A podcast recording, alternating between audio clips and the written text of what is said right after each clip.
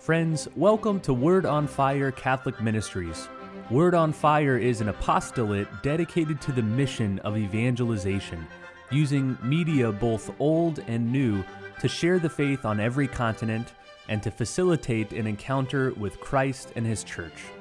The efforts of Word on Fire engage the culture and bring the transformative power of God's Word where it is most needed.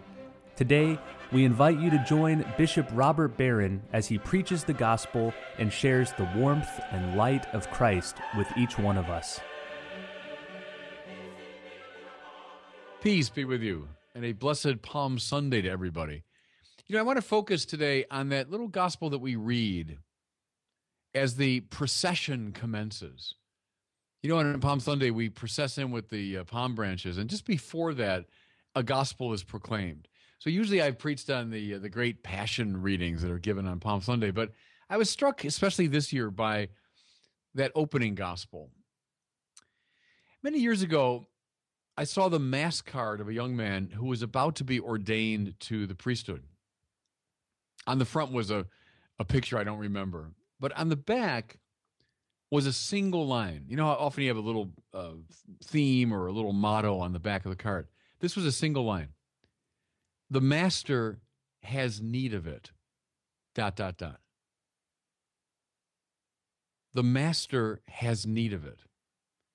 It's a line that can be found in the gospel that we proclaim at the beginning of Mass today, before the procession with palms. And you know what the setting is? It's Jesus' instructions to the disciples, whom he's sending into Jerusalem to prepare for his triumphal entry they are told to untether a donkey and if there's any protest from the owner is you know it's like stealing someone's car today so you just you're taking the the animal. If the owner protests they are to say simply the master has need of it. Now i remember this years ago but i thought what a wonderful motto for a priest on the day of his ordination. First it signaled the humility of the one who was being called you know, it's I've been to a lot of priests' first masses, and there's always this danger of, uh, you know, ego inflation and hey, it's my big day, and look at me, and we talk about some guys uh, preparing to come in on the back of an elephant, and you know, so the first mass can become quite an ego boost. But this fella was implying, hey, I, I'm I'm like a donkey. I'm I'm not coming in on elephant back. I, I'm this humble animal that's made for work not very graceful. You know, donkey's not like a beautiful racehorse or like a, a leopard or something. This sort of humble, ungraceful animal, unlikely to draw attention to itself. And even, I love this on the card the use of the very impersonal pronoun it. The master has need of it. Secondly, I love the placing of the priest's life utterly in the context of what the master needs. What he was saying was his life did not belong to him anymore. He was saying, I've I put aside my own projects and career plans and expectations. And he was living to willing to live in accord with the needs of Christ. He was announcing from this day forward I am an instrument of Christ's purposes. Period. The master has need of it. Period. Well, this is true in a unique way of a priest, but listen, it's also true of any baptized follower of Jesus. You know, baptism is described as a character sacrament, holy orders too, and confirmation, meaning that it permanently marks you. I remember a wonderful priest, he's gone to God now, but gave our retreat when our deacon class was getting ready for priesthood ordination. And he said, like it or not, you will always be a priest. If you do something bad, you'll be the bad priest. You fall from grace, you'll be the fallen priest. You leave the priesthood, you'll be an ex priest. His point was, like it or not, you're going to be marked. And indeed, that Greek word Charakter, which stands behind character, means literally brand. Think about that. a brand like the brand a rancher would put on his cattle, signaling that they belong to him. And you know, stay with that. So that we got the donkey, the master has need of it. A cattle, a cow on, on a ranch will exist not for itself, it exists purely for the rancher. And that's why he's marked with a brand. That's what baptism does to you. All of you listening to me right now who are baptized, confirmed, maybe some listening are in holy orders, all of those are branding sacraments. The Master owns you and he has need of you. Paul says famously, You are not your own. Spend the rest of your life plumbing the depths of that little line. I've said over and over again, your life is not about you. It's a phrase I learned many years ago. Making the same point. Stay with that phrase again has need of it. Strictly speaking, God has no need of, of anything. Uh, he's the unconditioned active existence, if we can use philosophical terminology. God doesn't need our praise or our good works or anything. So, in fact, everything we have is from Him. And so you wonder, well, what does that mean that the Master has need of you? Well, it signals the wonderful truth that God allows us to cooperate with His grace so that we can participate in the work that He wants us to do. He gives us what Thomas Aquinas called the dignity of causality. I've always loved that little phrase. God's the universal cause of all things, the first cause, but God allows us to participate in a derivative way in his own causality. We are privileged to be instruments in his hands so that we can get some of the joy that he gets from his providential guidance of the world. And see, once we get this, everything changes. Customarily, we think that our talents and abilities are for us using them, we can get into a good university. We can land a great job. We can make ample amounts of money. We can attract friends and a spouse. These gifts are ours. They're meant to serve our purposes, right? That's how, you know, the fallen world thinks. But now turn it around. Begin to think that whatever you have is from Christ and for Christ. It was given to you so that you might serve his purposes. So ask yourself if you're a smart person, why are you so smart? How come you're smarter than most of your peers?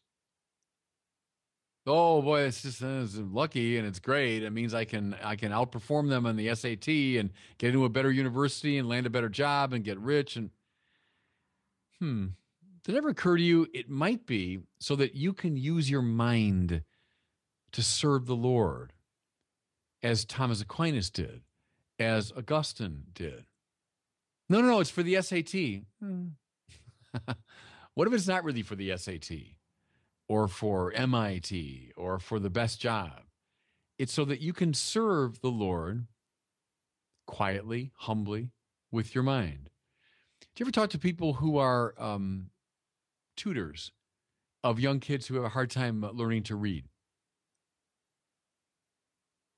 People who help others prepare for their exams quietly, without fanfare, without a lot of uh, remuneration. What if that's why you have the mind that you do? Why are you so good with people? Oh, I'm I'm so happy about that because it, it, makes me uh, I'm friendly. People like me, and so I get ahead. I get a lot of opportunities. Huh. Did it ever occur to you that Christ gave you that capacity so that he might use it to bring sinners to himself, to foster conversion? Why, why do we have this nice personality? I, I, mean, it was given to me as a gift. Maybe my purpose is to use it because the master has need of it. How come you're so good with kids? Maybe you're real comfortable around children. They respond to you very readily. Ever occur to you that you're meant to use this gift as Don Bosco did? Why do you seem to have the gift of courage? Maybe from the time you were a little kid, you were the first one to try new things, risk danger, to withstand the criticism of others. Oh, I don't know. It's just a, it's a nice personality quality. Yeah. Does it ever occur to you that you might be called to use that courage precisely to defend and to spread the faith? Try spreading the faith sometime in our culture and defending it. Believe me, you'll get a lot of uh, slings and arrows. Maybe your courage is meant to give you the capacity to do just that because the master has need of you. Maybe you've got some of the spirit of the martyrs of Felicity and Perpetua, of Lawrence, of Thomas More, and your courage is meant to be used for evangelical purposes. How come you're such a good teacher? Maybe you got that gift. Believe me, you're not going to make a lot of money exercising it. Perhaps you're meant to open up the faith to those who otherwise would never get it. Perhaps you're meant to use your teaching skill as Ignatius of Loyola did, as Fulton Sheen did in the 20th century. How come you seem to have such a sympathy for the poor and the forgotten? You know, I've known people all my life who just have a feel for the marginalized or even for the you know the wounded animal or for the you know the the poor kid who's getting no attention there are people that have a sympathy that seems to be built into them why are you bothered especially by injustice? Well maybe you're meant to use that gift precisely as mother teresa did precisely as vincent de paul did. Let's go back to the donkey who was untied in order to do his service. We are tied to so many things, everybody, that we think are important money and job and status and the esteem of others and all of this stuff. And we think, oh, we're so cool. We have these great things. But you know what? They are tying you down. Every one of them is tying you to a kind of stake. What a wonderful moment when somebody comes along at the master's bidding and unties you from all that is limiting you, precisely so that you can do the Lord a service. A service that might be embarrassing in the eyes of the world. A service that might not be at all what you wanted or expected. But trust me, when that untying happens, that'll be the turning point of your life. Untied from these worldly things, you can find your true freedom. You can find out who you are meant to be. In fact, everybody, I would say the greatest moment of your life will be the moment that you realize that the master has need of you, that the master has a plan for you, that the master has created you to serve his purposes. In that moment, you find your real freedom. And God bless you. Thank you for listening to this week's homily from Bishop Robert Barron. For more resources from Bishop Barron, please visit wordonfire.org.